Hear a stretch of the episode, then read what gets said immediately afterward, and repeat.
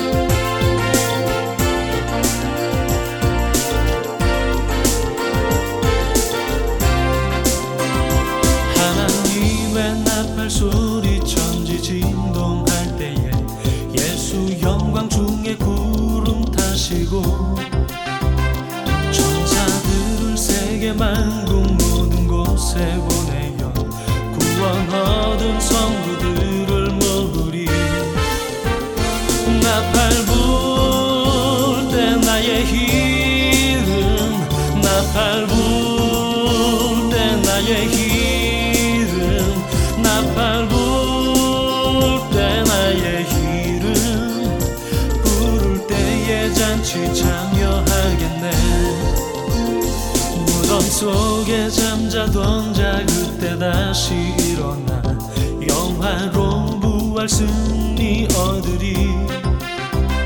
주의 택한 모든 성도 구름 타고 올라가. 공중에서 주의 얼굴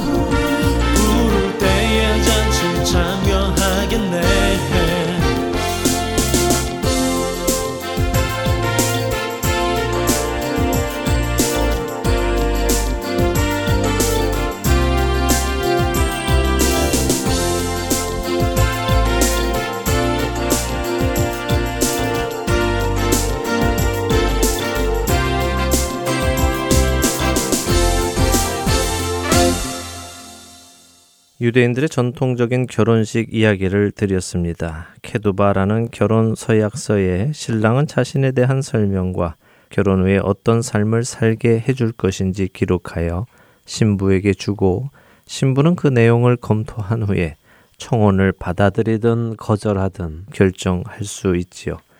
그리고 신부가 청혼을 받아들이면 약혼이 성립되고 둘은 법적으로 부부의 관계에 들어갑니다. 결혼과 다른 점은 둘이 따로 떨어져 산다는 것과 부부의 관계를 아직은 가질 수 없다는 점 정도입니다. 그러나 둘 사이에는 결혼과 똑같은 법적 효력이 발생하고 둘은 서로에게 남편과 아내로서의 책임을 다해야 합니다. 약혼한 사이 혹은 결혼한 사이에는 어떤 책임이 따를까요?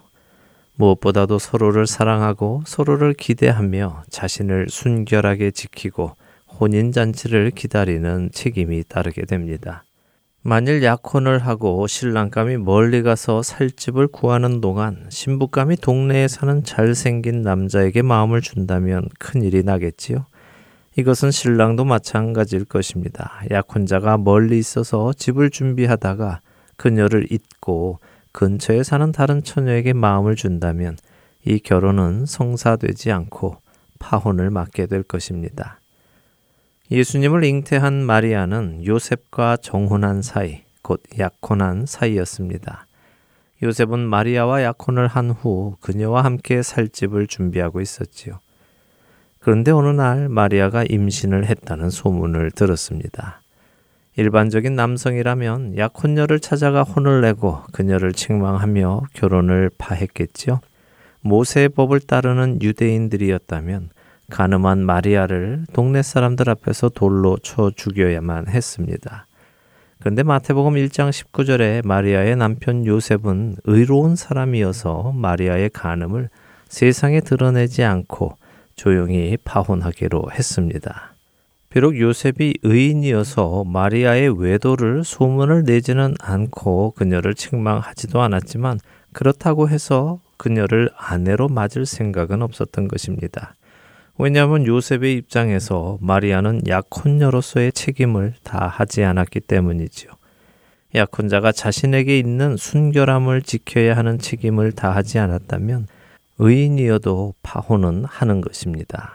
그렇기에 약혼을 한 사람들은 상대방에 대한 책임을 다해야 하는 것이지요.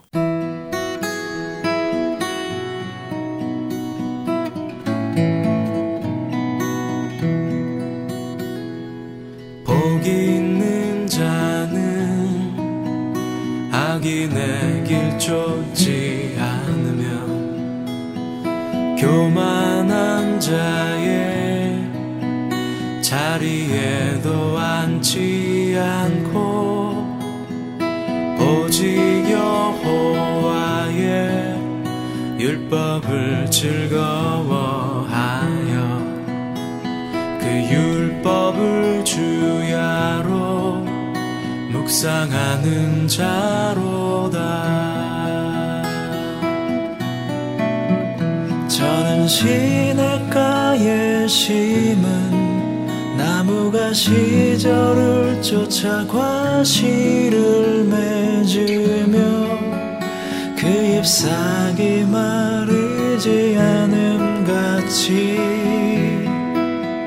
저가 하는 모든 일 여호와께서 인정하시 행사가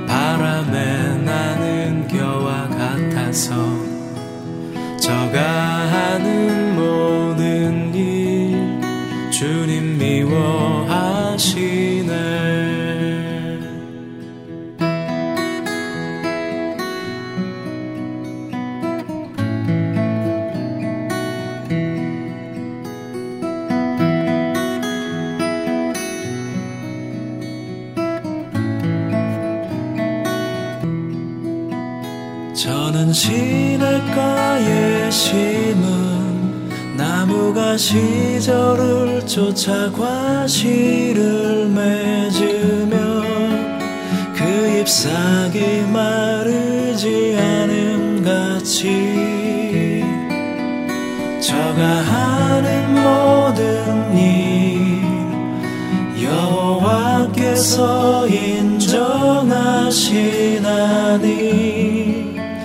그 행사가 형통하리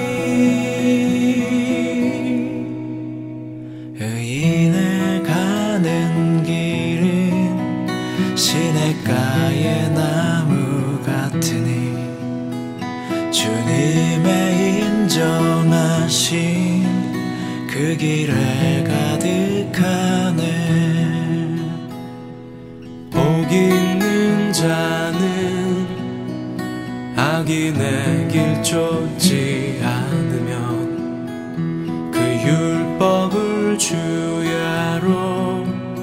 묵상하는 자로다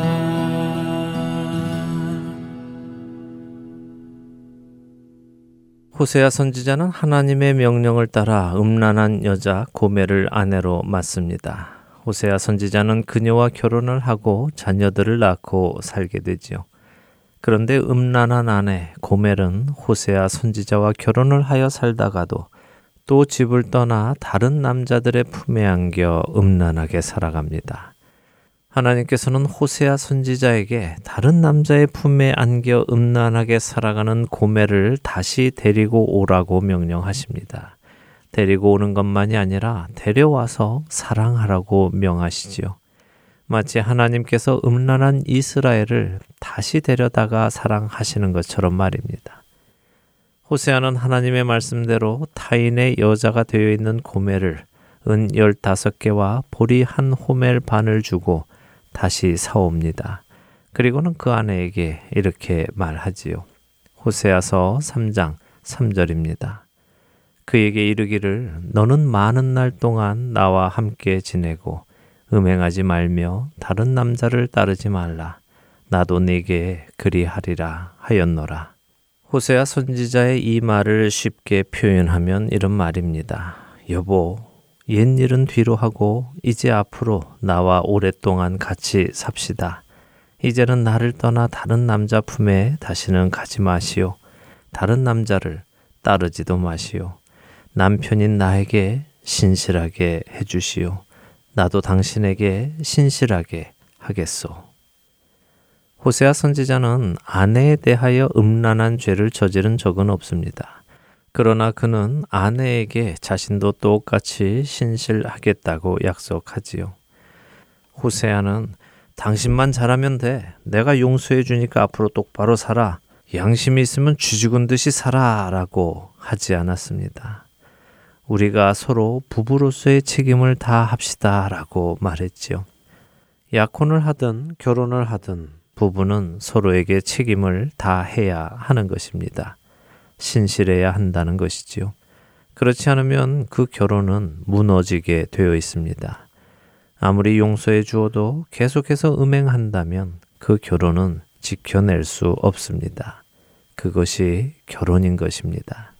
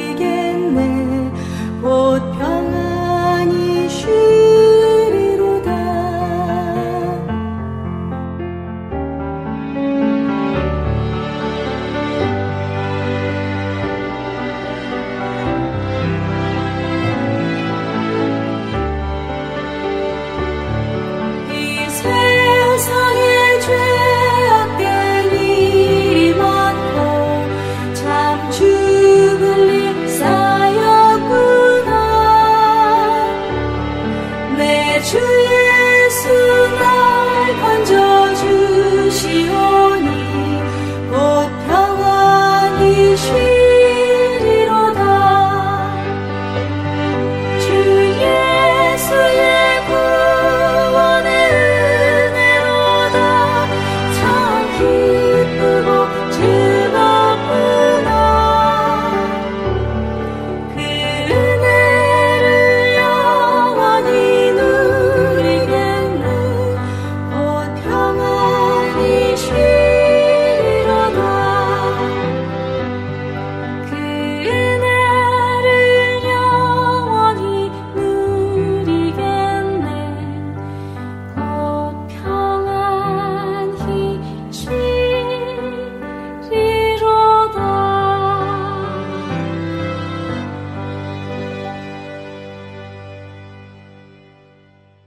청취자 여러분들과 한 가지 제목을 놓고 함께 기도하는 1분 기도 시간으로 이어드립니다. 오늘은 남부 뉴저지 체리힐에 위치한 새행전 교회의 최무림 목사님께서 새해를 맞아 기도를 인도해 주십니다.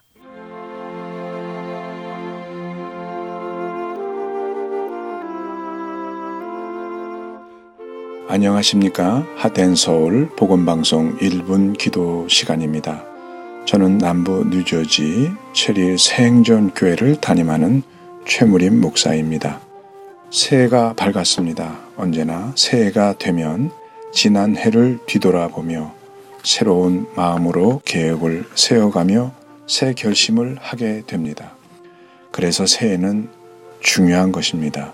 시편 90편의 모세는 의미 있고 뜻 있게 기도한 것을 볼 수 있습니다. 시편 90편 12절에 보면 우리에게 우리 날 계수함을 가르치사 지혜로운 마음을 얻게 하소서라고 한 것처럼 우리의 날수를 세워보면서 지난 과거에 잘못한 것을 돌이키고 새롭게 하나님 안에서 목표를 향하여 나아갈 결심을 하는 것은 참으로 중요한 줄로 믿습니다.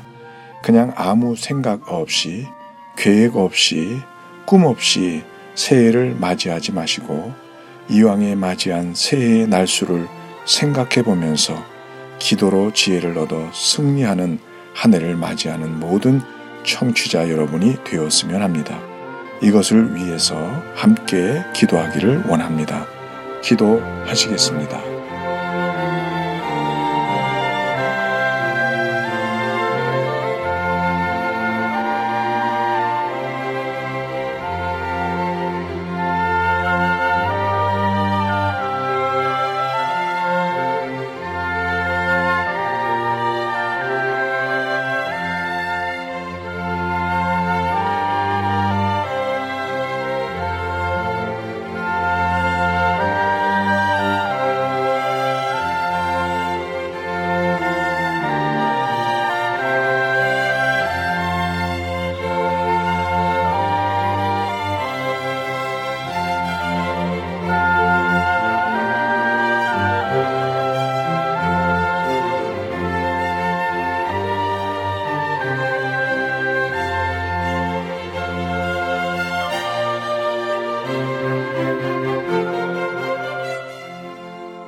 하나님 아버지 또 한 해를 우리에게 주심을 감사드립니다.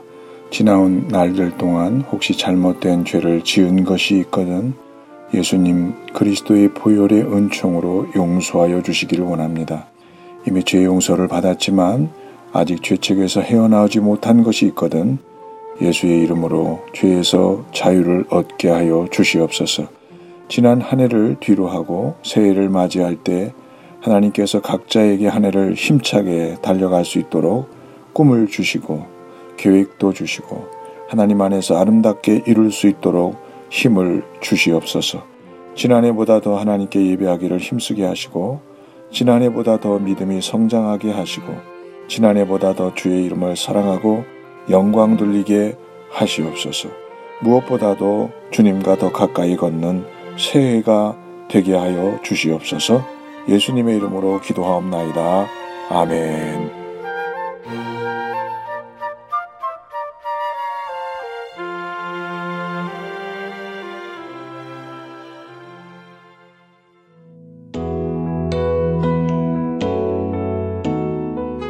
할텐소우 복음방송사에서는 방송 검토로 동역하실 봉사자를 찾고 있습니다.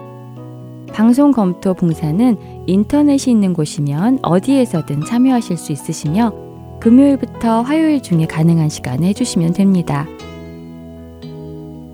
방송이 CD로 제작되기 전 마지막 작업으로 미리 들어보며 진행자들의 이야기 중 잘못된 부분이 있는지 없는지 점검해 두시는 작업입니다. 방송 검토 봉사에 참여하고 싶으신 분들은 연락 주시기 바랍니다. 사무실 전화번호 602-866-8999입니다.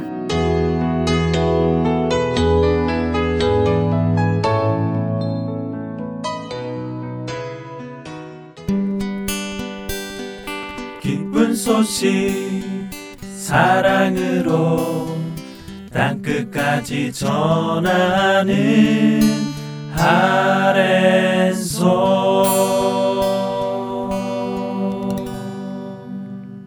스스로 왕이 되어 살아가던 구약의 어두운 사사 시대 속에서도 구원의 손길을 거두지 않으시는 하나님을 만나는 시간입니다. 사사기 강해로 이어드립니다.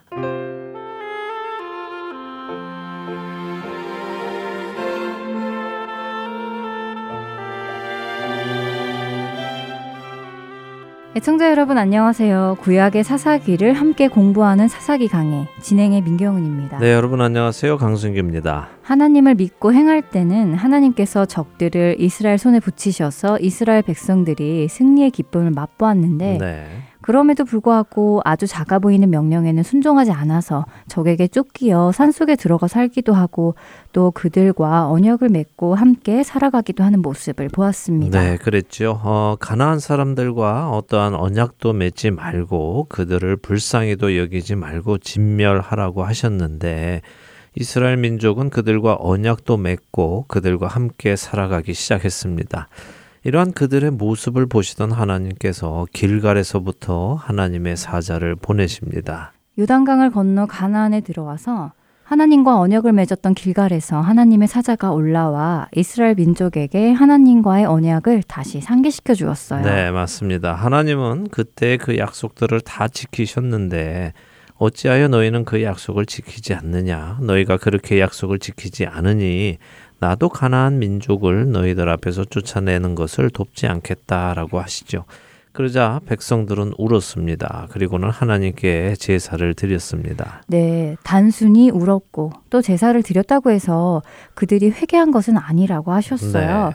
마치 자녀들이 부모님이 혼을 내시면서 이제 앞으로 아빠가 그거 안 해줄 거야 라고 하시면 자신들이 잘못한 것 때문에 울기보다 아빠가 이제 안 해주신다는 것에 대해 우는 아이들이 있는 것처럼 네. 이스라엘의 지금 모습도 이와 비슷하다고 하셨어요. 네, 그렇습니다. 내가 잘못했다고 깨달으면 그 자리에서 일어나서 돌이키는 것이 참된 회개입니다. 그냥 울고만 있는다고 회개가 되는 것은 아닙니다. 우리 시대의 예배에도 이와 비슷한 점이 많다고 말씀드렸습니다. 내가 예배 중에 눈물이 나왔다고 해서 그것이 꼭 하나님의 은혜의 증거라고 할 수는 없습니다. 음. 그저 내 감정이 울컥해서 울 수도 있고요. 한스러워서 울 수도 있습니다. 지금 그들이 울었다는 사사기 2장 5절 이후의 내용을 보면요. 우리는 이스라엘 백성의 회개하지 않는 모습을 보게 됩니다. 자, 사사기 2장의 내용을 빠르게 살펴보죠. 먼저 사사기 2장 6절에서 10절을 보겠습니다. 한 절씩 읽어볼까요? 네. 전에 여호수아가 백성을 보내매 이스라엘 자손이 각기 그들의 기업으로 가서 땅을 차지하였고 백성이 여호수아가 사는 날 동안과 여호수아 뒤에 생존한 장로들 곧 여호와께서 이스라엘을 위하여 행하신 모든 큰 일을 본 자들이 사는 날 동안에 여호와를 섬겼더라. 여호와의 종 눈의 아들 여호수아가 110세에 죽음에 무리가 그의 기업의 경내 에브라임 산지 가스산 북쪽 딥낫 헤레스에 장사하였고 그 세대의 사람도 다 그 조상들에게로 돌아갔고 그 후에 일어난 다른 세대는 여호와를 알지 못하며 여호와께서 이스라엘을 위하여 행하신 일도 알지 못하였더라. 네, 자 사사기의 저자는요 왜 이들이 이렇게 하나님과의 약속을 지키지 못하고 하나님께서 길갈에서부터 여호와의 사자를 보내셔야만 했는지를 설명하고 계십니다. 네. 여호수아와 그 시대의 장로들이 살았던 때는 즉 하나님의 기적을 경험하며 가나안에 들어왔던 세대들은 자신들이 사는 날 동안에 하나님을 잘 섬겼는데 여호수아도 죽고 그런 손조들이 다 죽자 다음 세대 사람들이 하나님을 알지 못했다는 것입니다. 하나님의 놀라운 기적을 체험해도 불과 한 세대 만에 하나님이 사람들 사이에서 잊혀지게 된 것이지요. 이래서 다음 세대에 대한 교육이 중요한 것입니다. 흔히 우리는 수평적인 선교는 잘 한다고 합니다. 지역을 넓혀가며 선교는 잘 하지요. 그런데 이 수직 선교, 즉 세대에서 세대로 전해지는 선교는 좀 부족합니다. 실제로 지난 기독교의 역사를 보면요. 영국도 세계 선교의 앞장은 섰지만 자국의 선교는 실패를 했습니다. 독일도 미국도 마찬가지고요. 우리 한국도 마찬가지입니다. 그래서 사역을 하다 보면 다음 세대에 대한 선교가 얼마나 중요한 것인지 깨닫게 되지요. 여담이지만 그런 이유로 저희 할텐 서울 복음방송에서 자녀들을 위한 방송을 열심히 제작하고 있는 것이죠. 예, 그렇죠. 우리만 천국 가고 끝나면 안 되죠. 수평적으로 선교도 중요하지만요. 우리 자녀들에게 우리의 삶으로 또 선교도 해야 됩니다. 네. 그렇지 않으면 다른 이웃들에게는 복음을 전하고 정작 우리 자녀들은 복음을 음. 모르는 안타까운 일이 일어날 수 있습니다. 자, 지금 사사기 2장의 모습이 바로 그런 모습입니다. 자녀들을 위한 선교에 우리의 눈이 띄어지기를 소망합니다. 네, 아멘입니다. 자, 이제 11절에서 15절을 또 보겠습니다. 네. 이스라엘 자손이 여호와의 목전에 악을 행하여 바알들을 섬기며 애굽 땅에서 그들을 인도하여 내신 그들의 조상들의 하나님 여호와를 버리고 다른 신들 곧 그들의 주위에 있는 백성의 신들을 따라 그들에게 절하여 여호와를 진노하시게 하였으되 곧 그들이 여호와를 버리고 바알과 아스타롯을 섬겼으므로. 여호와께서 이스라엘에게 진노하사 노력하는 자의 손에 넘겨주사 그들이 노력을 당하게 하시며 또 주위에 있는 모든 대적의 손에 팔아 넘기심에 그들이 다시는 대적을 당하지 못하였으며 그들이 어디로 가든지 여호와의 손이 그들에게 재앙을 내리시니 곧 여호와께서 말씀하신 것과 같고 여호와께서 그들에게 맹세하신 것과 같아서 그들의 괴로움이 심하였더라. 네, 자 여호수아 이후의 세대들은 하나님을 알지 못하게 되었습니다. 그랬더니 어떤 일이 일어났습니까? 이 세대가 하나님의 목전에서 악을 행하여 바알들을 섬겼다고 하시죠. 여러 신을 섬겼다는 것입니다. 자신들을 애굽에서 구원해 주시고 이 땅으로 인도하신 하나님을 버렸다고까지 말씀하시네요. 네, 맞습니다. 하나님이 버림을 받으셨습니다. 네. 이것은 정말 놀라운 표현이죠. 우리 하나님이 버림받으신 분이라는 것은요, 감히 피조물로서는 상상도 할 수 없는 불경스러운 표현입니다. 어, 그렇게 하나님을 버리고 그들은 다른 신에게 가서 절을 했습니다. 이렇게 다른 신들에게 절을 하니 하나님께서 진노하셨다고 하시죠. 어, 절을 한다 하는 의미는 그 신의 종이 된다는 의미입니다. 절이란 내가 당신의 종이 되겠습니다 하는 의미라는 것이죠. 애굽의 종된 자들을 자유하게 풀어 주셨더니 스스로 이제는 가나안의 종이 되어버린 이스라엘 참 슬픈 모습입니다. 결국 이런 이스라엘에게 하나님께서는 진노하셨고요 노력하는 자에게 이스라엘을 넘겨 주셨다고 하십니다. 그래서 그들이 노략을 당하고 대적의 손에 팔리고 다시는 대적을 이기지 못하고 어디로 가든지 하나님께서 그들에게 재앙을 내리셨다고 하시네요. 네, 하나님께서 그들에게 미리 말씀하신 것처럼 또 맹세하신 것처럼 재앙을 내리셨다고 하시죠. 자, 사사기의 사이클을 생각해 보면요. 이스라엘이 하나님을 버리고 다른 신을 섬기는 죄악을 저질렀고 그러자 하나님께서는 이웃 민족을 사용하여 이스라엘을 징계하시죠. 징계를 하시니 이스라엘의 괴로움이 심했다고 15절 마지막에 말씀하십니다. 그러니 하나님이 또 어떻게 하실까요? 16절에서 23절을 읽어 보겠습니다. 여호와께서 사사들을 세우사 노략자의 손에서 그들을 구원하게 하셨으나 그들이 그 사사들에게도 순종하지 아니하고 오히려 다른 신들을 따라가 음행하며 그들에게 절하고 여호와의 명령을 순종하던 그들의 조상들이 행하던 길에서 속히 치우쳐 떠나서 그와 같이 행하지 아니하였더라. 여호와께서 그들을 위하여 사사들을 세우실 때에는 그 사사와 함께 하셨고 그 사사가 사는 날 동안에는 여호와께서 그들을 대적의 손에서 구원하셨으니 이는 그들이 대적에게 압박과 괴롭게 함을 받아 슬피 부르짖음으로 여호와께서 뜻을 돌이키셨음이거늘. 그 사사가 죽은 후에는 그들이 돌이켜 그들의 조상들보다 더욱 타락하여 다른 신들을 따라 섬기며 그들에게 절하고 그들의 행위와 패역한 길을 그치지 아니하였으므로. 여호와께서 이스라엘에게 진노하여 이르시되 이 백성이 내가 그들의 조상들에게 명령한 언약을 어기고 나의 목소리를 순종하지 아니하였은즉 나도 여호수아가 죽을 때에 남겨둔 이방 민족들을 다시는 그들 앞에서 하나도 쫓아내지 아니하리니. 이는 이스라엘이 그들의 조상들이 지킨 것 같이 나 여호와의 도를 지켜 행하나 아니하나 그들을 시험하려 함이라 하시니라 여호와께서 그 이방 민족들을 머물러 두사 그들을 속히 쫓아내지 아니하셨으며 여호수아의 손에 넘겨 주지 아니하셨더라.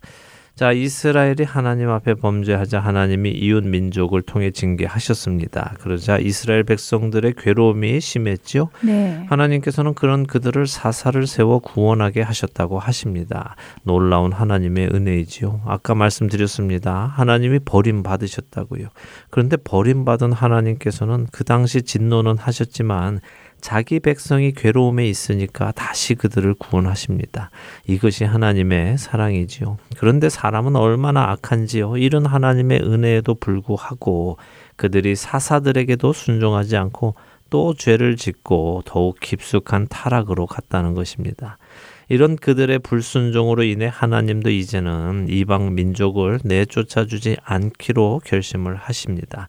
근데 왜 그런 결심을 하시느냐? 22절에 이들이 하나님의 도를 지켜 행하나 아니하나 보시기 위함이라고 하십니다. 어떻게 생각해 보면요. 아, 하나님이 왜 안 내쫓아 주시나 하고 불평할 수도 있습니다만 사실 잘 생각해 보면요.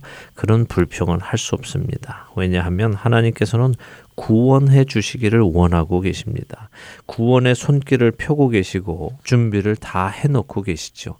그런데 문제는 이스라엘입니다. 이스라엘이 하나님의 구원의 손길을 받아들이고 싶어 하느냐 아니냐 하는 것이죠. 하나님은 내가 원치 않는 구원을 억지로 해주시는 분은 아니십니다. 주의 이름을 부르는 자는 구원을 얻지만요. 주의 이름 부르기를 거부하는 자는 구원을 얻지 못합니다. 그러니까 내가 구원받기를 원해야 구원해 주신다는 말씀이군요. 네. 구원받고 싶어 하지 않는데도 억지로 구원해 주시지는 않으시고요. 그렇죠. 그런데 그냥 스스로 구원해 주세요라고 말하기를 기다리기만 하시지도 않으신다는 것입니다. 하나님은 환경을 허락하십니다. 어떤 환경이냐? 어려운 환경을 허락하시죠. 어려움이 닥칠 때 우리 스스로에게서 하나님 힘들어요. 도와주세요. 구해주세요 라고 말이 나오기를 기다리시죠. 그리고는 구원해 주십니다. 이것은 네가 구원해 달라 하나 안 하나 보자 하면서 괴롭히는 그런 모습이 아닙니다. 음. 오해하시면 안 되고요. 하나님은 그런 분이 아니십니다. 이스라엘이 광야에서 하나님께 징계를 받을 때요. 불뱀에 물려 죽어가던 때가 있었습니다. 민수기에 나오는 장면이죠. 맞습니다. 그렇습니다. 민수기 21장에서 백성들이 하나님이 주신 만나를 하찮은 음식이라고 폄하하면서까지 하나님과 모세를 향해 원망을 했지요. 음. 이때 하나님께서 불뱀을 백성 중에 보내어 백성을 물게 하셨고요. 이스라엘 백성 중에 죽은 자가 많았다고 하십니다. 그러자 사람들이 어떻게 했느냐 하면요. 모세에게 부탁을 하지요. 자신들의 잘못을 시인하면서 하나님께 범죄함을 인정했죠. 그랬죠. 그들은 자신들의 죄를 인정하며 모세에게 하나님께 자기들 대신에 기도해 달라고 구원해 달라고 부탁을 했습니다. 네. 그래서 모세가 기도를 했고요. 하나님께서는 놋뱀을 만들어서 장대 위에 달고 불뱀에 물린 자가 이 놋뱀을 쳐다보면 살도록 해 주셨지요. 하나님의 징계는요, 항상 구원이 목적입니다. 하나님은 우리를 사랑하셔서요, 우리의 입으로 잘못했습니다. 저를 구원해 주세요라고 하게끔 상황까지 만드시고 그렇게라도 구원해 달라고 말을 하면 서슴치 않으시고 그 전에 내가 어찌 했던지 그것을 다 잊으시고 구원해 주시는 분입니다. 음. 이 하나님을 우리가 알아야 하는 것이죠. 그리고 이 사사기는 그런 하나님을 우리에게 보여주시는 놀라운 책입니다. 하나님의 진정한 사랑을 깨달으면 우리에게 어려움을 허락하시는 은혜도 이해가 된다는 말씀이군요. 네. 부디 그런 우리 모두가 되기를 바랍니다. 자, 이제 사사기의 기본 정리가 되었습니다. 네. 약속의 땅 가나안 땅에 들어와서 살다 보니 믿음 있는 선배들은 다 삶을 마감했습니다. 새롭게 가나안에서 태어난 세대들은 하나님을 알지 못했습니다. 그렇다고 전혀 모르는 것은 아닙니다. 듣기는 들었습니다. 알기는 알았지만 온전히 제대로 알지는 못했습니다. 음. 그래서 그들은 가나안과 혼합되어 살아갔습니다. 하나님은 그런 그들을 계속해서 하나님께서 깨닫게 하시고 징계하셔서 돌이키십니다. 그 이야기가 사사기 전체의 이야기입니다. 이제 그 이야기를 조금 더 구체적으로 보게 됩니다. 사사기 3장 1절에서 6절을 읽지요.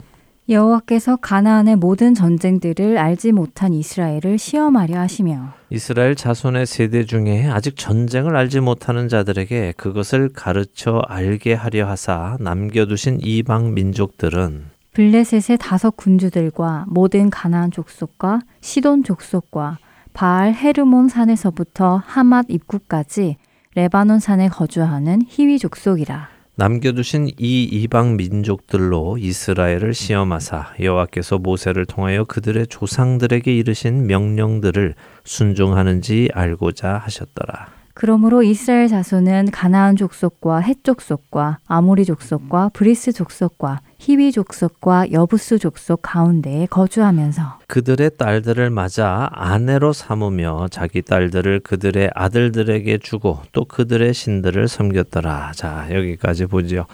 어, 하나님께서 어떠한 목적을 가지고 일을 행하셨습니다. 어떤 일입니까? 가나안의 모든 전쟁들을 알지 못하는 이스라엘. 다시 말해 출애굽 3세대입니다. 출애굽 1세대는 광야에서 죽었죠. 출애굽 네. 2세대는 가나안에 들어와서 죽었습니다. 근데 지금 살고 있는 3세대, 2세대는 하나님의 기적을 경험하지 못한 세대입니다. 자, 바로 이런 사람들, 하나님의 기적을 경험해 보지 못한 사람들을 시험하시려고 하셨다는 것입니다. 그런데 뭘 시험하실까요? 4절에 여호와께서 모세를 통하여 그들의 조상들에게 이르신 명령들을 순종하는지 알고자 하셨다고 하십니다. 시험의 목적이 그들이 하나님의 말씀에 순종하는지 알고자 하심이라고 분명하게 나와 있네요. 네, 분명하게 나와 있죠. 네. 자, 이 시험이 무슨 시험인지 다시 생각을 해보죠. 하나님께서 이방 족속을 남겨 두셨습니다. 그 이유가 전쟁을 모르는 이스라엘 세대를 시험하기 위함이라고 하시죠. 전쟁을 몰랐다는 것은 무슨 말일까요? 전쟁을 경험해 보지 못한 세대라는 말씀일까요? 음, 그러게요. 전쟁을 몰랐다는 말이 무슨 의미죠? 여호수아 이후의 세대는 싸움을 아예 하지 않았다는 말씀인가요? 네, 그렇게 생각될 수도 있는데요. 사실 이 말씀은 이런 뜻입니다. 전쟁을 알지 못했다. 이 말은 전쟁을 경험하지 못했다 하는 말이 아니라요. 2절을 다시 보겠습니다. 하나님이 전쟁을 아직 알지 못하는 자들에게 어떻게요? 그것을 가르쳐 알게 하시려고 한다고 하시죠?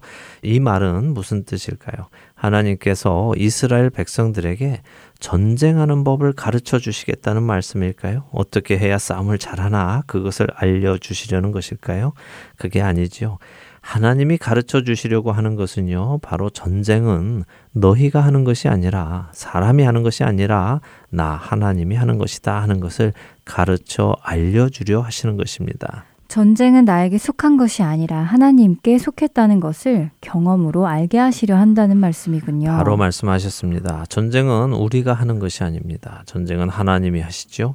우리는 하나님의 말씀에 순종만 하면 되는 것입니다. 가나안에 들어왔던 출애굽 2세대는 전쟁을 경험했습니다. 어떤 전쟁이냐 하면요.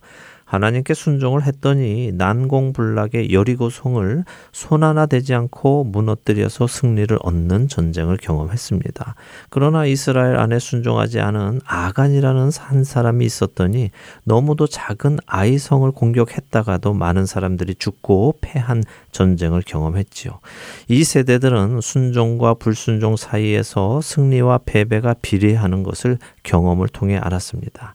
그래서 그들은 믿음 안에서 살았죠. 바로 그 전쟁을 하나님께서 이제 다음 세대에게도 가르쳐 알려주려 하신다는 것입니다. 그렇다면 가나안에 그렇게 이방 민족을 남겨두신 이유가 이제부터 그들과의 전쟁 속에서 하나님의 말씀에 순종하는 법을 알려주시기 위함이셨다는 말씀이네요. 그렇죠. 자, 하나님은 그 첫 단계로 이방 민족을 내버려 두셨는데요. 이스라엘 민족이 하나님, 우리가 하나님의 말씀을 따라 이들을 이 땅에서 몰아내고 싶습니다. 어떻게 할까요? 이렇게 반응을 보인 것이 아니라 어떻게 했다고 6절이 말씀하십니까? 그들의 딸들을 맞아 아내로 삼으며 자기 딸들을 그들의 아들들에게 주고 또 그들의 신들을 섬겼다고 하시네요. 네. 완전히 섞여 산 것이군요. 그렇죠. 완전히 섞여 산 것입니다. 하나님께서는 그들과 혼인하지 말라고 분명히 말씀하셨습니다. 네. 그런데 이스라엘은 세상과 섞여 살지요. 거룩함이란 세상과 구별되는 것인데요. 거룩한 백성이 세상과 하나가 되어 살아가고 있는 것입니다. 요즘도 이런 비슷한 사람들이 있습니다. 세상의 종교는 결국 한 곳으로 도착하게 되어 있다 하고 주장하는 사람들이 있지요. 산을 올라가는 길은 많아도 정상은 하나다. 그런 주장을 하는 사람들 말이군요. 예, 맞습니다. 대부분의 종교인들이 그렇게 주장을 합니다. 우리가 서로 다른 나라에서 다른 문화 속에서 살아왔기에 서로 다른 이름의 신을 믿고 있지만 결국 우리가 가는 길은 같은 것이다. 같은 목적지에 다다른다고 주장하는 사람들이 있습니다. 아마 차 타고 다니시는 분들 종종 차 뒤에 coexist라는 사인을 달고 다니는 분들 보셨을 것입니다. 각가지 종교의 상징들을 모아서 단어를 만들었는데요. 어, 서로 공존한다는 사인을 만들어 붙이고 다니지요.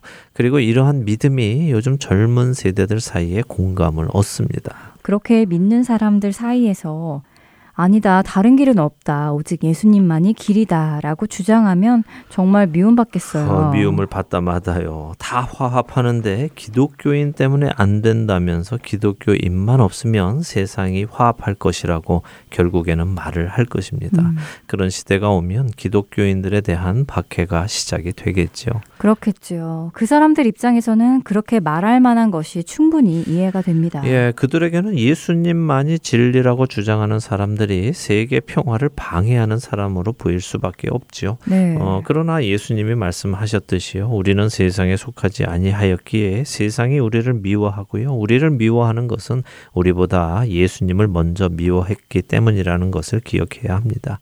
그렇게 이런 세상 풍조에 동화되지 말고요. 신앙을 지켜 나가야 할 것입니다. 사사기 강의 다음 시간에 드디어 첫 사사 온니엘의 이야기 나누도록 하겠습니다. 아, 드디어 첫 사사 온니엘의 이야기가 나오는군요. 네. 기대가 됩니다. 하나님께서 어떻게 구원해 가실지 성경을 통해 우리의 믿음도 함께 자라가기를 바라며 사사기 강의 오늘 이 시간 여기서 마치겠습니다. 다음 주에 뵙겠습니다. 안녕히 계십시오. 안녕히 계세요.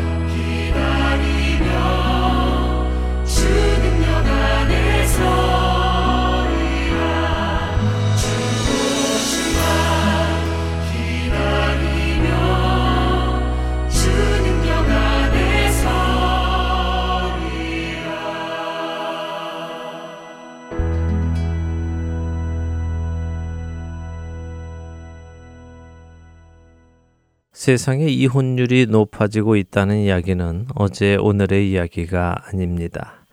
미국의 한 코미디언은 이혼율을 가지고 이런 농담을 하더군요. 만일 당신이 낙하산을 메고 비행기에서 뛰어내리는데 낙하산 10개 중에 4, 5개가 펴지지 않는다는 것을 안다면 용감하게 낙하산을 메고 뛰어내릴 사람은 없을 것이다 라고요. 그런데 희한하게도 이혼율이 4, 50%나 되는데도 사람들은 여전히 결혼을 한다면서 농담을 했습니다. 사람들은 그의 농담에 공감하며 웃었지만 이 농담은 그리 쉽게 웃고 지나칠 이야기는 아니었습니다. 저는 그 농담 안에 우리가 생각해야 할 주제가 있다고 생각합니다. 사람들은 결혼식을 할 때 혼인 서약이라는 것을 합니다. 성도들은 결혼할 때 성경에 손을 얹고 그 혼인 서약을 하지요. 그 내용은 조금씩 다르겠지만 대부분은 신랑은 신부를 아내로 맞아 좋을 때나 나쁠 때나 부유할 때나 가난할 때나 건강할 때나 병들어 아플 때에도 죽음이 서로를 갈라 놓을 때까지 서로 사랑하고 아낄 것을 서약합니다. 라고요. 또한 신부도 마찬가지의 서약을 하지요. 그런데 이런 약속을 분명히 해놓고도 많은 부부가 헤어집니다. 서로 간에 했던 약속, 좋을 때나 나쁠 때나, 부유할 때나 가난할 때나, 건강할 때나 아플 때나, 당신만을 사랑하겠다는 그 약속을 지키지 못했기 때문이지요. 분명 결혼식 때의 언약은 죽음 외에는 서로의 사랑을 갈라 놓을 것이 없다고 약속했지만 죽음 외에 다른 이유로 서로 간의 약속을 깨는 것입니다. 결혼이 지속되기 위해서는 서로 간의 약속을 지켜야 한다는 말씀을 드리는 것입니다. 성경은 교회를 그리스도의 신부라고 부릅니다. 어린 양의 아내라고도 부르지요. 하나님께서 교회를 하나님의 아들이신 예수 그리스도의 신부감으로 결정하셨습니다. 그리고는 성경이라는 케두바 곧 결혼 서약서에 신랑이신 예수 그리스도께서 어느 집안의 분이시며 어떤 성품을 가지셨고 어떤 능력을 가지신 분임을 우리에게 알려주십니다. 그리고는 그분의 청혼을 받아들였을 때 그분이 신부인 교회에게 어떤 삶을 살게 해 주실지도 적어 놓으셨지요. 그리고 그 약속은 모든 눈물을 우리의 눈에서 닦아주시고 다시는 사망이 없고 애통하는 것이나 곡하는 것이나 아픈 것이 없이 영원히 기쁨 속에 사는 것이라고 적어 놓으셨습니다. 신부감으로 뽑힌 사람은 그 케두바 결혼 계약서를 자세히 읽어보고 내가 이 청혼을 받아들여 그리스도의 신부가 될지 아니면 거부하고 다른 어떤 존재의 신부가 될지를 결정할 수 있습니다. 무릇 내게 오는 자가 자기 부모와 처자와 형제와 자매와 더욱이 자기 목숨까지 미워하지 아니하면 능히 내 제자가 되지 못하고 누구든지 자기 십자가를 지고 나를 따르지 않는 자도 능히 내 제자가 되지 못하리라. 너희 중에 누가 망대를 세우고자 할진대 자기의 가진 것이 중공하기까지에 족할는지 먼저 앉아 그 비용을 계산하지 아니하겠느냐.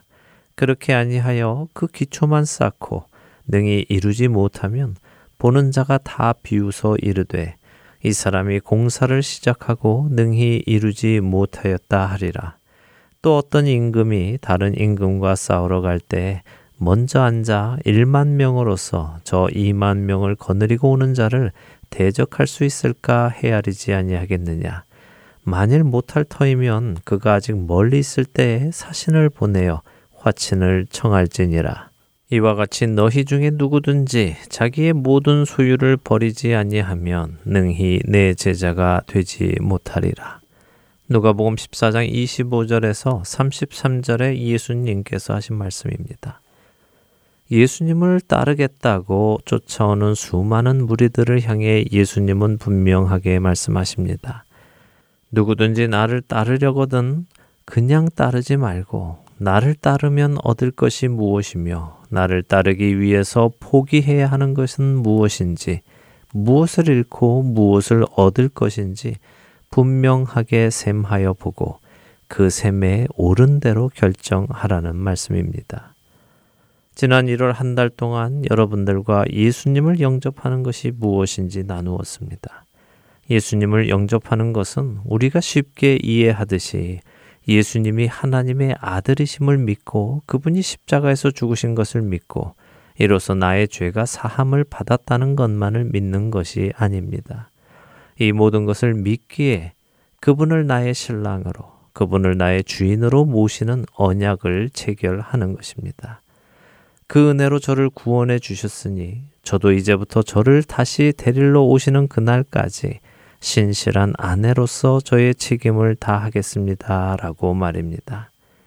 만일 우리가 내게 주어진 책임은 회피하고 나를 구원해 주시겠다는 약속만을 이행하라고 주장한다면 그 결혼은 애초에 성사되지 않습니다. 만일 결혼식장에서 목사님이 신부에게 신부는 신랑을 맞아 좋을 때나 나쁠 때나 부할 때나 가난할 때나 건강할 때나 아플 때에도 신랑만을 사랑하며 신실하게 아내의 책임을 다 하겠습니까? 라고 물었을 때, 아니요, 저는 그런 생각은 안 해보았습니다. 결혼하면 정말 그렇게 살아야 하나요? 그렇다면 저는 이 결혼을 다시 생각해 보겠습니다. 라고 답한다면 이 결혼이 성사가 될 것이라 생각하십니까? 신랑이 괜찮습니다. 살다 보면 고쳐지겠지요. 그냥 결혼을 선포해 주세요. 라고 할 것 같으십니까? 예수님을 영접한다는 것은 내가 예수님을 나의 신랑으로 맞아 이제 그분의 신부로 살아가겠다는 약속인 것입니다. 거기에는 반드시 사랑에서 나오는 순종의 약속이 있어야 하는 것입니다. 사랑하는 할텐 서울 복음 방송 애청자 여러분, 여러분이 예수님을 영접하셨다면 그것은 이 땅에서 내가 거룩한 예수 그리스도의 신부로 그분의 말씀에 순종하여 자신을 세상으로부터 구분하여 살아가겠다고 약속하신 것입니다. 여러분은 예수 그리스도의 약혼한 신부로 살아가고 계십니까? 세상에 눈길을 주지 않고 신랑만을 바라보며 혼인잔치의 그날을 준비하고 계십니까? 만약 그렇지 않고 기독교인으로 살아가는 것이 이렇게 힘들은지 몰랐습니다. 라고 대답하신다면, 그래서 너무 후회합니다. 물릴 수 있으면 다시 물르고 싶습니다. 라고 말씀하신다면 여러분은 처음부터 잘못된 결정을 내리신 것입니다. 그러나 지금이라도 늦지 않았습니다. 예수님께서 우리에게 주신 서약서를 다시 읽어보십시오. 그리고는 다시는 곡하는 것이나 슬픈 것이나 아픈 것이나 애통한 것이 없이 영원한 기쁨의 삶을 주님과 함께 살기 위해 저는 이제부터 기쁠 때나 슬플 때나 부유할 때나 가난할 때나 건강할 때나 아플 때에도 아내로서 신실하게 남편을 사랑하겠습니다. 라는 약속을 하심으로 그리스도를 영접하시기 바랍니다. 그러므로 사람이 부모를 떠나 그의 아내와 합하여 그 둘이 한 육체가 될지니 이 비밀이 크도다.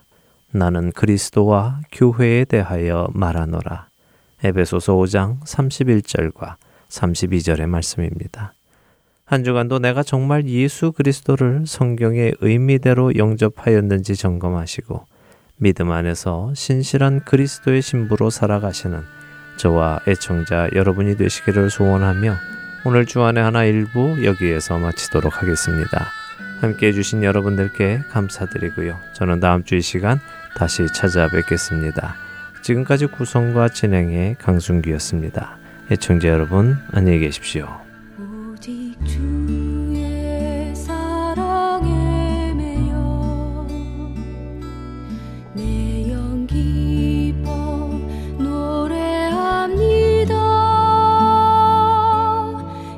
소원